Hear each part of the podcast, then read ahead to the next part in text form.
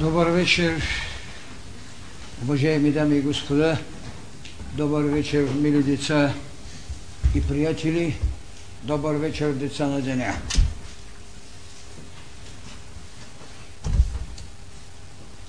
Чухме гласът на съдбата.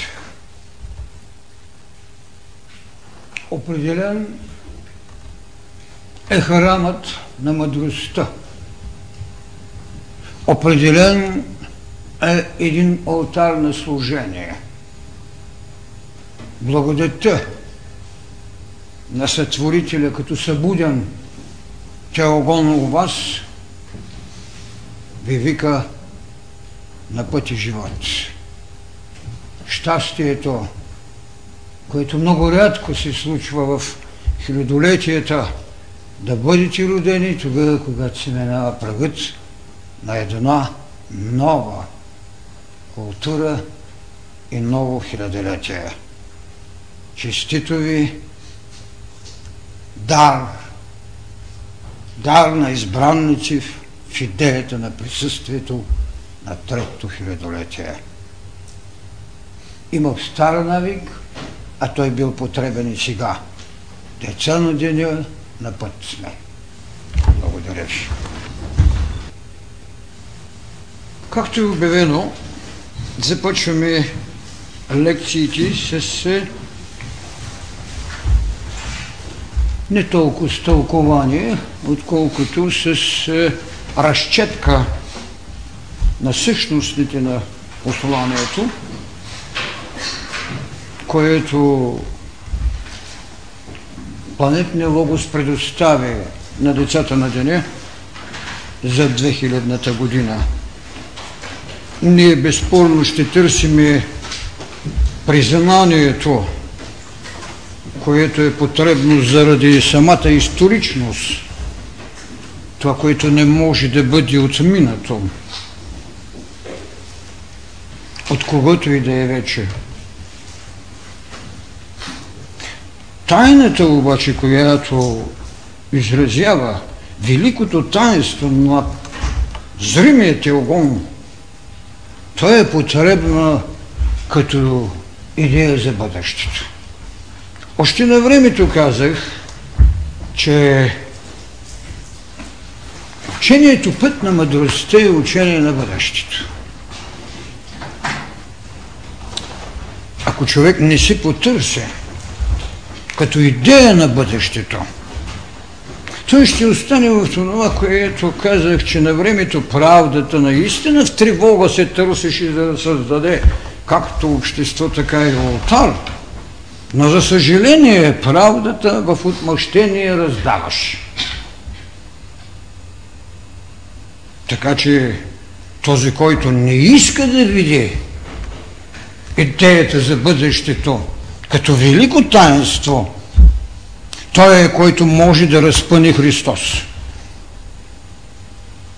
Това, което стана като историч, историческа истина и една безспорна формула, която не можаха да приемат хилядолетията заради великото таинство, че човекът е един Бог в развитие.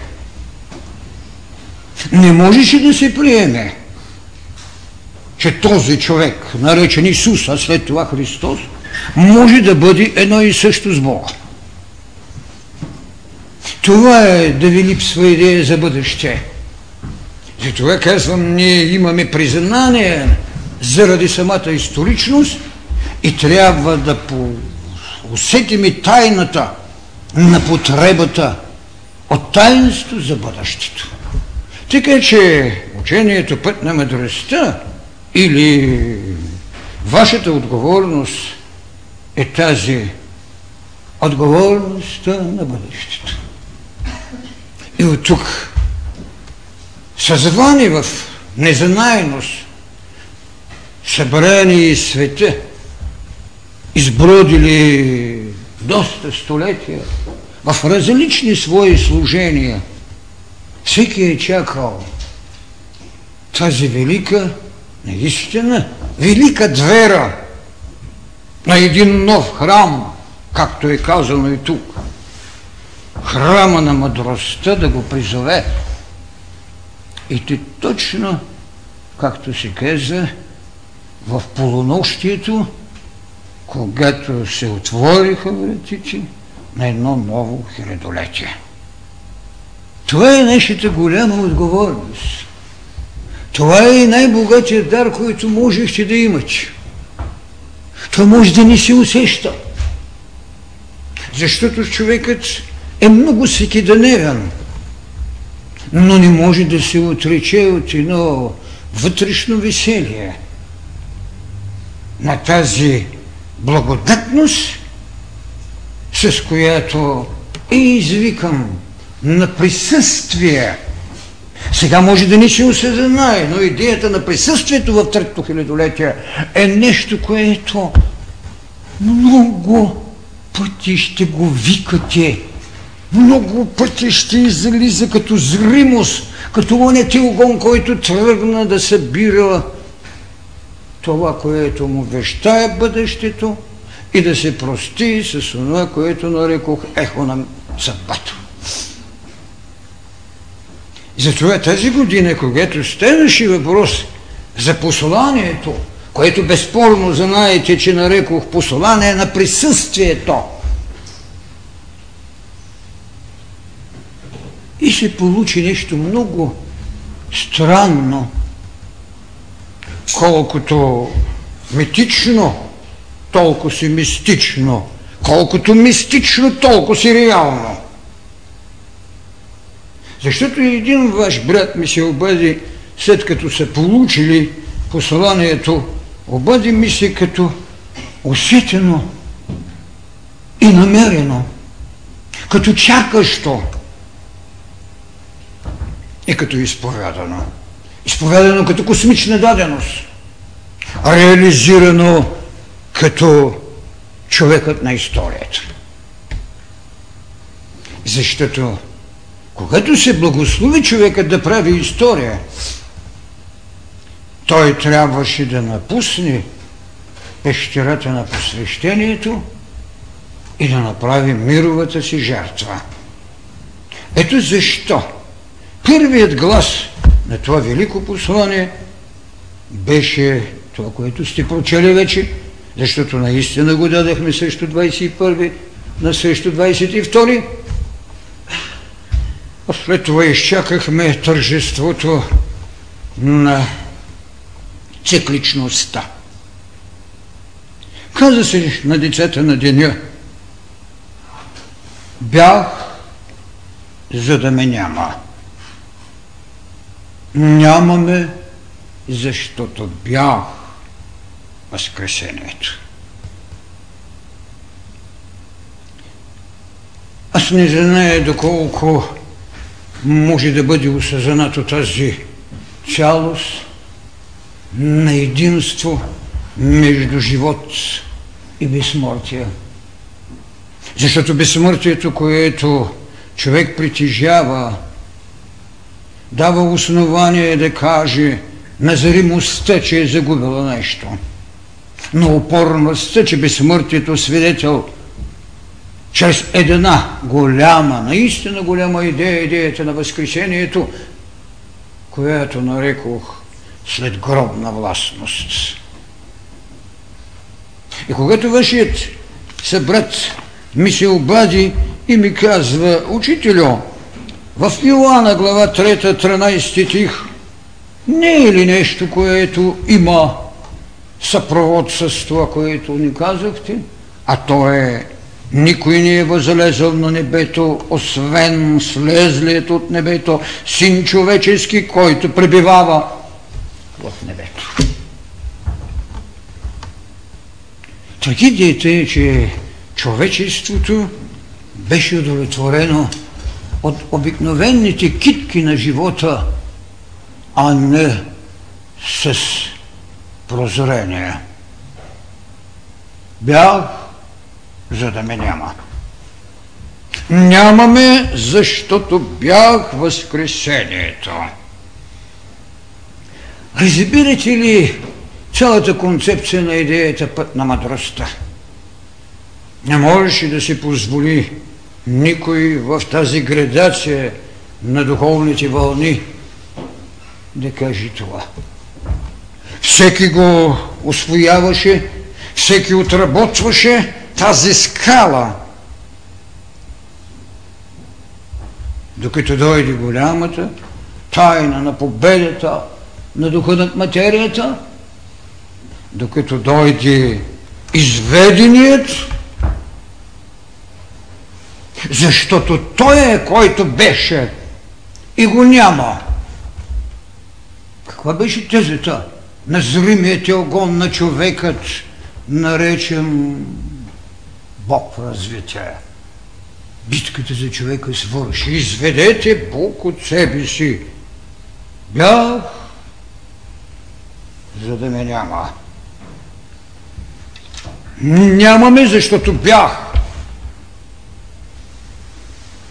Този вечен глас Адам, е, къде си? Себе търсението. И така Адам възкръсна. Тази оплодителна сила на роденият да работи в сътвореният, на сътвореният, който трябваше да приготви местото на роденият. Не е важна реалната тайна. Може ли да се възкръсва? Въпреки, че митологиите са ни дали достатъчно основание. Ако човек търси опорност, за да удовлетвори зримост, той винаги може да внесе съмнение. Феноменът на Възкресението е реален. И той точно това изразява. Той беше, то е и го няма. Докато не го изведем, докато не му дадем път, докато, както казах, признание за историчност, но в великата тайна е потребно за бъдеще. Той е бъдещето. Той е, който чакаше. Той, който го няма, защото беше. Така започне посланието на присъствието присъствие у нас. Това налага от своя страна безспорно и на голяма доктрина, за която ние в продължение на години работихме. Доктрината или учението път на мъдростта. Наистина ние работихме в една незрима, а във всъщност много добре хармонично разкриваща формула на методика, защото дадахме знание за религиите, разкрихме вътрешното иницииране с езотеричното знание и така човекът свободен от себе си изведе това, което наричаме човекът бъдеще или човекът Бог в развитие. Това беше голямото нещо. Така че когато някои заживяха със съмнението, не предсещайки още какво крие доктрината на мъдростта, оставаха на вихрите на своето обучение, дали има методика, остана само някой да измисли реторта, в която да правим експерименти. Вижте, ако в голямата реторта на мировото съзнание вие не можете да направите опитът да изведете този вложен Бог, никога няма да го намерите другади, макар че и Гьоти го подхвърли. Овиди още тогава казва, макар че съвремието ни дава достатъчно подплата на експериментални доказателства, че една капка от ДНК може да възвърне някого, а ние казахме, че може да си хващате материя, може да си извиквате душа. Разбирате ли какво научихте? Затова това послание беше, бих казал, сърцевината на космичното същество. Това е пулс от него. И понеже то е послание на присъствието, ние присъстваме с него в мировата даденост. Тогава Поруша може да каже, деца на деня, извикайте ме. Аз съм с вас. Това беше голямото, което слезе като хляб причастен, както обикновено считаме светостта на причастието. И затова след това идват повеленията, макар че мъдростта не повелява. Когато човекът е буден с мъдрост, външната страна на повелението не играе роля. Вътрешната потреба е, която го извиква на живот. Тя е, която не му повелява, много вързва. Защо? Защото част от удовлетворението, че си Бог в развитие, е достатъчна отговорност за ненужно нехайство. Ето защо казах исканията, поверенията. Дайте на света името на богобъдното изповедание. Разжарете огъня на знанието и тръгнете в пътя на служението.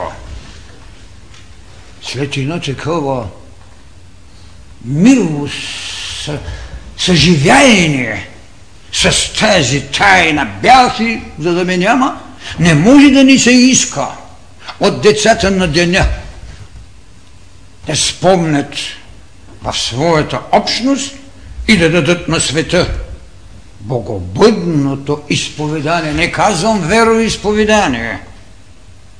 Изповедание, на което няма да го ограничите във вяра. Но вижте как следва.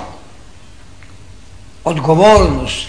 Разжарете огъня на знанието.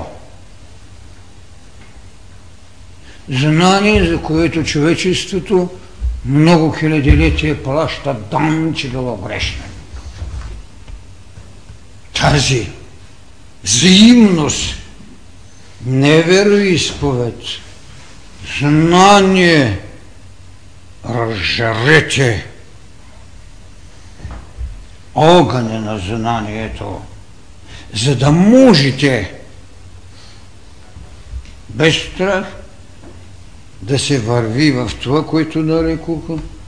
И цели лекции имаше пътя на служението. А той какво правише? Обожествяваше. Това, от което човечеството се страхуваше, това, на което на човечеството не се позволяваше. Той се беше родил от термина божественост, но не можеше да каже, че се обожествява. Предоставяше му се само правото за съвършенство, табелкин бъде изкупено или измито от грехове. Това, което като предизвикателство направихме, то е повече от обикновено бунтуване. Бунт е да каже, че в трето хилядолетие не може да се влезе с доктрината на грехопадението. Трябва нова енергия, нова култура, нови пътища. Тогава именно служението определя доколко този бяг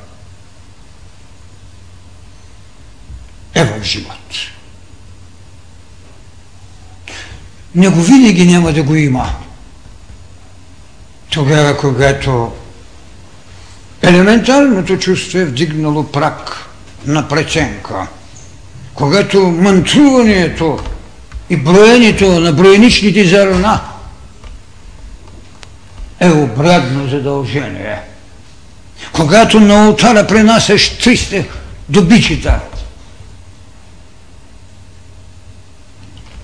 когато Кронос си еде чадата. Това са ужасните неща.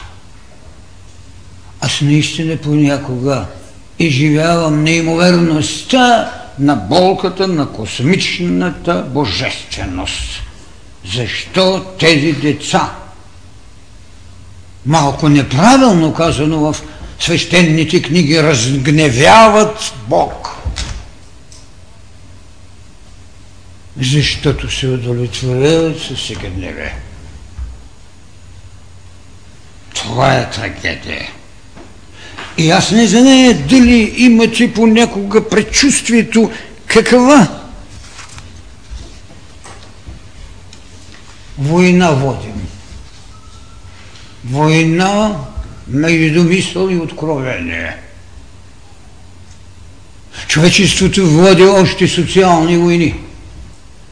Човечеството водише религиозни войни заради обрятия заради ериси. Но човечеството не е водило войната за дух и мисъл. Тази голяма болезненост. Има този израз, че Бог се разгневи. Но те не казват, че божествата, които правиха човека, му създадаха предпоставки да разгневява Бога защото не му дадаха правото да бъде божествен. Затова тук е казано съобщете името на богобъдното изповедание и разжерете огъня на знанието и тръгнете в пътя на служението. Служението, доколкото си спомням, казах, че се върши без себе си. Никой не може да извърши служение без себе си. Трябва да го махнете. Човекът, това величие, това поклонение, което дори Аллах е накарал неговия ибис да отиде да му се покори трябва да освободи место на Бога. Човекът. Битката за човека превърши. Така, когато ние направим това достояние, тогава във второто искане беше кажете на човечеството къде е храма на мъдростта и защо новият ултар е книгата на живота. По-голяма революция едва ли може да се извърши в светът на предметността. В светът на културите на човечеството. Защото никой не класира еволюцията на човечеството в идеята му за обожествяване и тогава, когато учението път на мъдростта изида храм, както казах, без догми, и потреба на таинства, които не могат да бъдат верига, а служение, с което вие се осветявате в идеята на този храм – къде е Той? Той не може да бъде вън от нас. Той е у нас. Но докато човекът изиде този храм, неговият навик, една от големите беди на човечеството, която Агниова квалифицира. Беда, без която не можем. Беда, която обаче трябва да победим. Беда, която трябва да надкрачим. В идея за свобода. Колко време е трябвало на Херкулан да наблюдава Антей, за да го победи? Антей бе властенство, майка му бе земята. Земята му даваше всички енергии. Херкулан бе идея, защото баща му беше Зевс. Не бе. Трябваше да победи. Колко го е наблюдавал? Това трудно може някой да каже. Но Херкулан трябваше, или Херкус, трябваше да знае, че трябва да извърши 12 чудеса, за да бъде велик посветен. И първото чудо не бе само дето разкъса устата на лъва. Първото чудо, което може да направи в човека, това беше да види, че ако искаш да победиш човека, трябва да го вдигнеш или както и на дума употребих, обезземяване. Той обезземи Антей. Така земята стана подвластна на Зевс. Зевс е идеология. Идеология за небе. Така трябва да гледаме на тези неща. Храма на мъдростта. И какво е великото служение в нея? Аз винаги съм казал, че не може да има религия без алтар. Т.е. не може да имате храм без алтар. Винаги съм твърдял, когато съм разглеждал религиите, че няма пък алтар без обряд. Но къде обряда беше жертва приноса? Какво трябваше да направим тогава в храма на мъдростта? Какъв и пред кого трябва да направим жертва приноса? Какой ще бъде той? Щом казахме, че служение не може да извършите със себе си, а без себе си. Къде ще се намерите, за да извършите и пред кого ще дадете обед за великото служение? Пред книгата на живота. Което какво казах? Че е съзнанието на Бога. А измерете се де. Можеш ли да отидеш на измерение с съзнанието на Бога?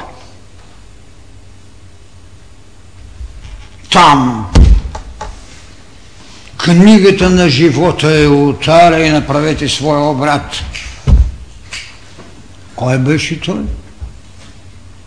Да научите азбуката за великата молитва, която се чете в храм и в ултар. Зримият огън. Това е голямата тайна. И върху този проблем знаете, че цяла лекция имаше какво представлява книгата на живота и защо тя трябва да бъде храма, т.е. ултаря на храма на мъдростта. Вън от нас нещата се обезземиха. Достатъчно път тревожен, както казах за правдата – тя в тревога искаше и в отмъщение даваше. Те са страшните неща. За, за съжаление, светът не ги усеща. За съжаление, много катедри има по богословие. И нито една не вдигна глас, защото липса прозрение. Да не говоря за предназначението, което им е чуждо. Така, идваме до една от тайните, която се нарича вече точка трета. Тя е осъществете зримият огън като съдбовно присъствие и чакано предназначение в третото хилядолетие. Какво значи да осъществиш зримият огон като съдбовно присъствие? Изначало казах, че гласът на съдбата даде своята благодат и зов към децата на деня. Като определи третото хилядолетие като плод, като дух, като трапеза на тяхното присъствие и служение. То, това велико благоразположение, с което излизаме с идея за зрим теогон, като човек, Бог в развитие, то е наистина едно надсловие на третото хилядолетие. Аз не мога да си представя как бихме живели в аурата на един век, който не е завършил или който е част от хилядолетие. Не можеше да се излезе с теза, която е нарязана на парчета. Трябваше да се излезе с цялостна доктрина, която ще бъде опазена в една аура. Аурата на трето хилядолетие. И тя безспорно носи най-доброто в тази идея за прозрение, но с тайната на предназначението. Защото когато се формира едно ядро на хилядолетията, то се напоява с енергиите на доктрината или културата, която наследяват и тенденцията, която ще открие пътя на нещо ново. Вижте как сложиха дори ново летоброение в идеята на Христовото учение. На всяка цена, там където се ражда нещо, трябва да му дадат ново, ново летоброение, но дали е ново хилядолетие,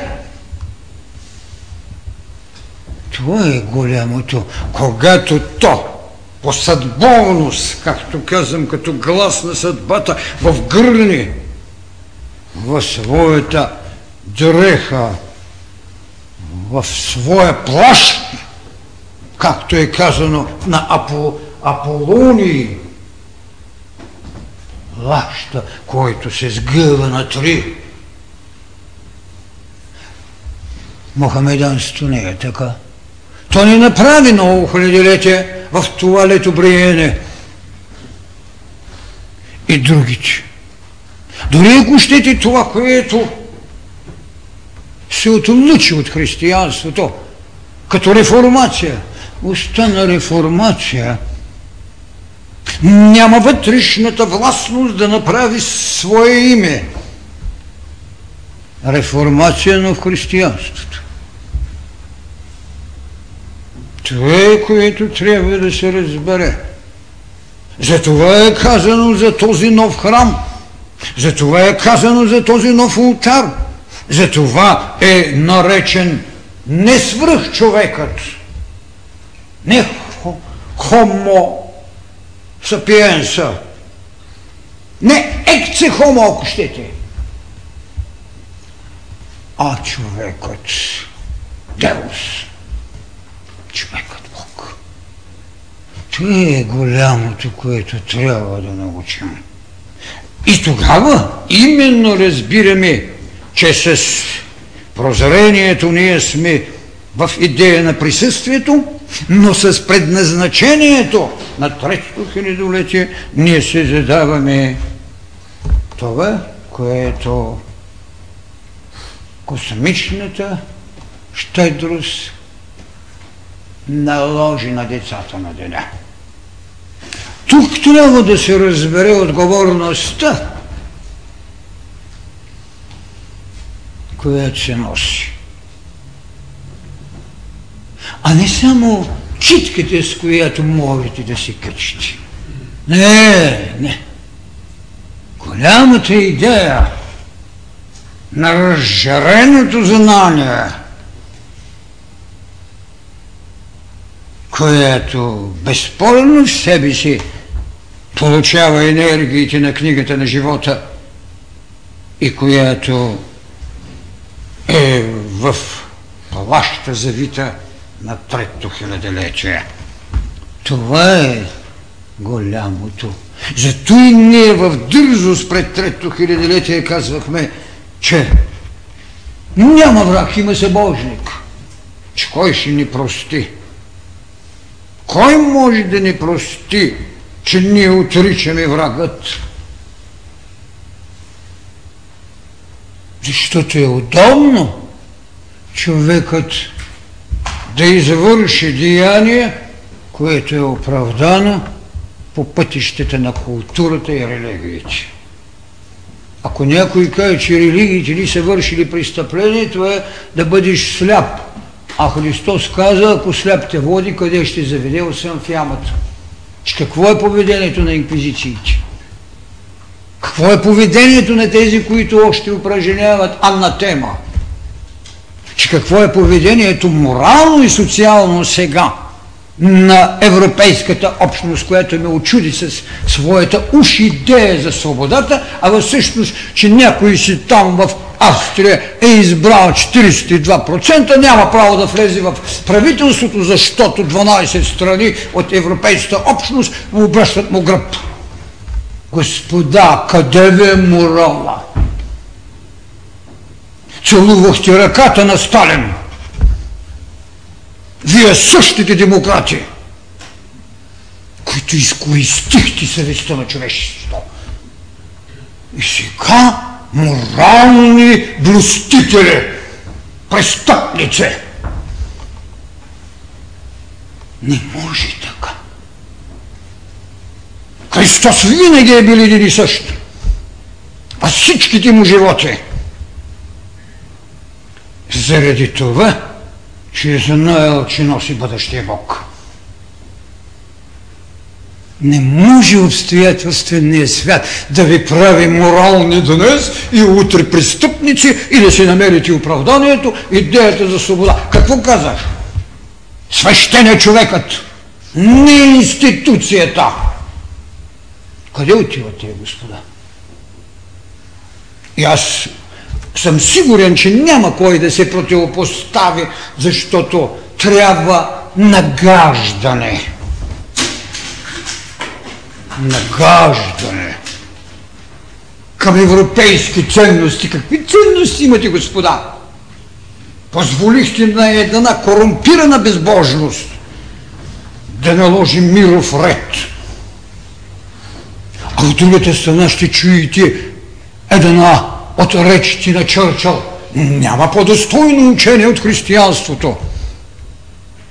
А задължихте културата на безбожници само да признаят, че признават до войната Бог. Кой е морал? Разбирате ли отговорността не? Колко е властно да кажеш, че ни приемаме, че има враг, има събожник. Колко е властно да чакаш зов на богове.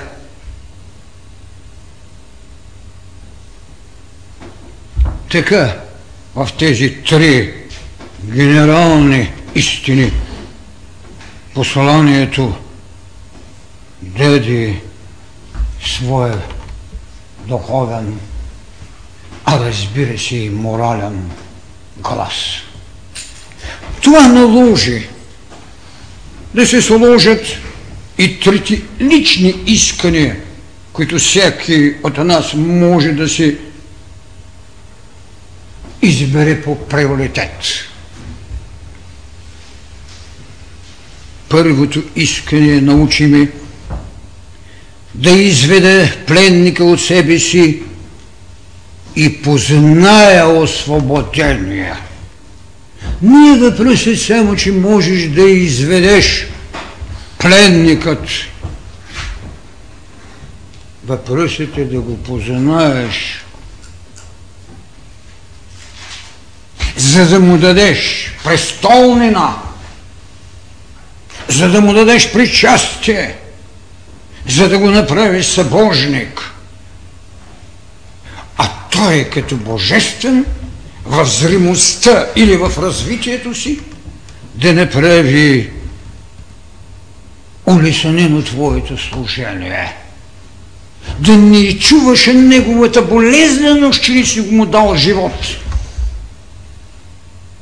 Да не чуваш гласа на скръпта, Защото тайната, която бех казал, човечество навикна да живее под заслоните на скръпта и стената на плача. Когато той поиска да плаче, защото някой премного го е оскърбил, научете го да се освободи от плач. Защо? Защото зримият огън не е астрал. Той е Бог. Божество развиващо се. Това е тайната. Затова да го изведа този пленник и да го позная. Да позная освободение, а не покорния. Освободение, който има право на иск, че е божество, а не че е раб, а не че трябва да ми се изповяда. А нещото е свободен. Ето е конфликта, който сега се зрапам. Свободен свещен е човекът. Второто искане, което ние си поставихме и безспорно по избор всеки ще го приеме за себе си, това е нека спрем ултарите на жертвоприносите за грях. Една от най-тежките вириги на човеческият род под различни форми – там, където няма прераждане, има това, което пред вас много смело казах, последиците на лентеещия ум. Карната ми е такава, прераждането ми е такова. Това е хленча при онези, които нямат прераждане, но имат стена на плача. Грехопадение да знаеш. И двете доктрини в продължение на хилядилетия, едната 5000 години, другата 3500 години държат човечеството на този ултар, да пренасяме жертви на ултара на греха, И то като започнеш от стотиците и свършиш до обикновеното цвете, което подаряваш. Алтара на греха. Да спреми тези жертви.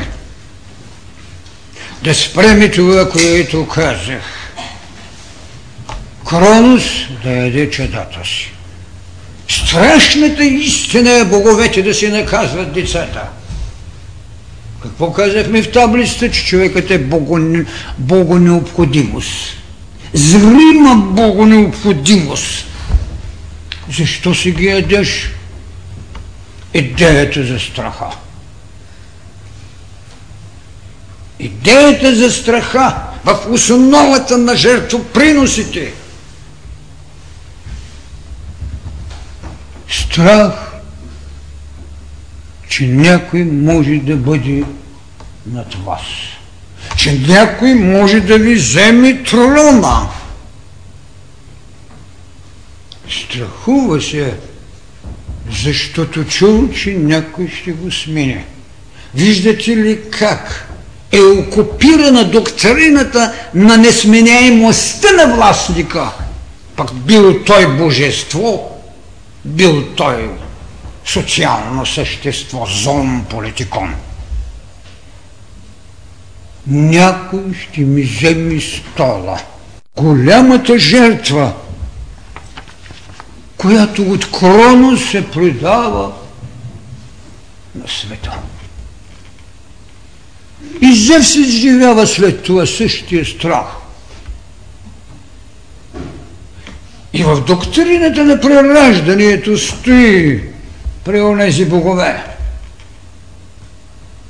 Защото кастовостта, която се задава не завист, но лентяйство. А когато ти не събудиш ум, който иска трон, твоя трон е сигурен. Това са ужасяващите неща. Ужасяващи неща. Как някой не можа да прозре тези хилядилетия, в които пъпли човечеството болката си, че духът му няма своето велико дарение да оплодва и да твори. Институциите запрещават на свободата. Когато Петручи направи своето инвитро, папата му отряза, както обикновено този банален израз квитанцията.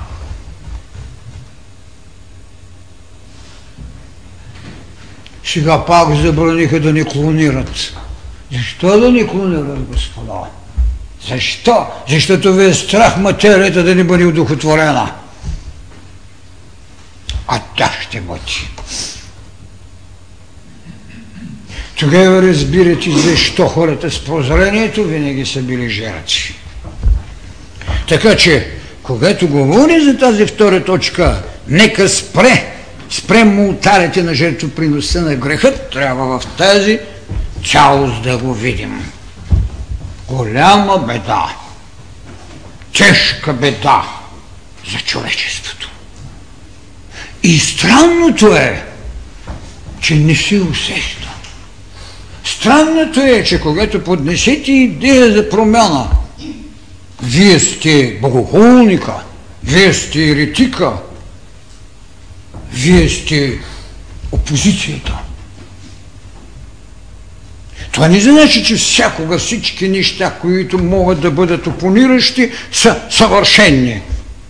Но в тяхното позволяване е възможност за измерение на истината макар че за мен е истина никога не се доказва в спора. Тази банална фраза е обидна. В спорът излизала истината. Никога. Никога. Хората спорят с ум. Истината се получава с откровение. Нека се блъскат умнищите. Те могат да намерят някаква умна истина – но не творческата, не богооткровенната. И затова, когато в издадено богооткровение почнат да умуват тези, които дават, било пророците или някой друг, веднага се личи как е спаднал тонът на гамата.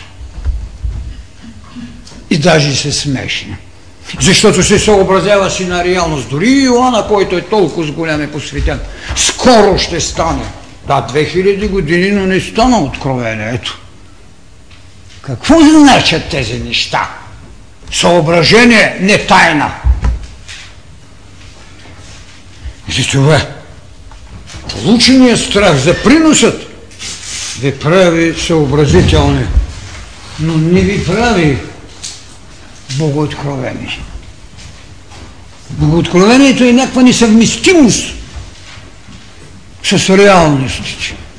Защо? Защото може да се мене реалности. А реалности само могат да освидетелствуват минали откровения. Това е голямата тайна. Това е което трябва да знаете. Наистина е нещо странно. И не може да ни се боледува. Човек трябва да се знае защо боледува. За да оздравее. За да открие една велика тайна. Или да отиде в гроб. И двете са еднакво необходими. Ако боледуваш да откриеш на истина, няма по-голяма награда. Ако трябва да отидеш в гроб, за да възкръснеш, върви. Това са големите тайни. Негото е банално, всекидневно. Сергия, както го казвам аз. И третата точка от исканията, които наричам лични потреби, това е да благодарим или благодарим на мировата воля, че ни събрава в третото хилядолетие, хилядолетие като деца на деня. Аз не зная, когато сложите глава на възглавие, дали ви осенява тази велика тайна деца на деня. Наистина човек трябва да изчака, защото някои от вас наистина ще изчакат едно разделяне на векът и тогава ще работите с сънят. Сънят ще им открие много тайни. Вие знаете, че още в история на религиите казах, че той е знание. Науката ще се служи с него и тогава експериментът, който доказва позитивността, когато сложиш лакмуса на съня, тогава ще познаеш дали си научил истина. Лакмуса на сънят, това е още зрението на астрала. Но онзи, който може в сънят да сложи огъня, както го казахме в първата част, да разжари огъня на знанието, в съня си може да получи великото откровение, докато целостта на неговата анатомия понесе огненността. Затова говоря огъня на знанието, защото това е огън и ако не може вашия корпус да го понесе, ей тъй както съобщават, понякога изгарят на улицата и не оставят дори прах. Защото мисълта, като изгориш, няма какво да ти остави. А тя е, която може да пръска материята, що ме осветена като идея за възкресение има да научат. Така че тази благодат, която се случи на децата на деня, наистина не може да бъде изразена само с това, което правим като констатация, което, както казах, потребно като признание за историчност. Да, ние като исторично сме влезли в третото хилядолетие. Събрани, деца на деня наречени. Да, това е историчността. На другото, посветеността, което безспорно ръката на съдбата ги е извиквала – избирала ги, за да ги въведе в една школа. Школата път на мъдростта. Аз и други път казах, ние не сме школа от типът на древността. Не, не сме академична формула. Ние не можем и да бъдем и научна институция. Ние сме едно знание, което доказва присъствие на богове. който има страх, той ще се пресели някъде другаде, за да не тежи на крилата на мъдростта. Или който има себичност, като синът ще тръгне към слънцето и ще му изгорят восъчните крила и ще падне. Посветеният първо ме без страх, второ е свидетел на своя Творец. И никой няма право да обижда Твореца в себе си с потребите на онова себично, с което не може да влезе в служение в храма на мъдростта. Тогава идеята за обожествяването е присъща на онези деца на деня, които имат една отговорност да познаят, както го каза Христос, че ти си Небесният Отец. И тези, които искат да дойдат при тебе, той им рече, че трябва да минат през него. Дързостта му е изключителна, но тя е повече от доблес. Не можеш да правиш дързост без доблес. Тогава само ще бъде от блясък, а не огън жив. Така децата на деня в своето служение на третото хилядолетие имат на храма си надписът няма зло, има не е еволирало добро. Това е голямата тайна. И тогава с това, което ги прави и богове и човеци, бях, за да ме няма. Нямаме, защото бях възкресението. Благодаря ви.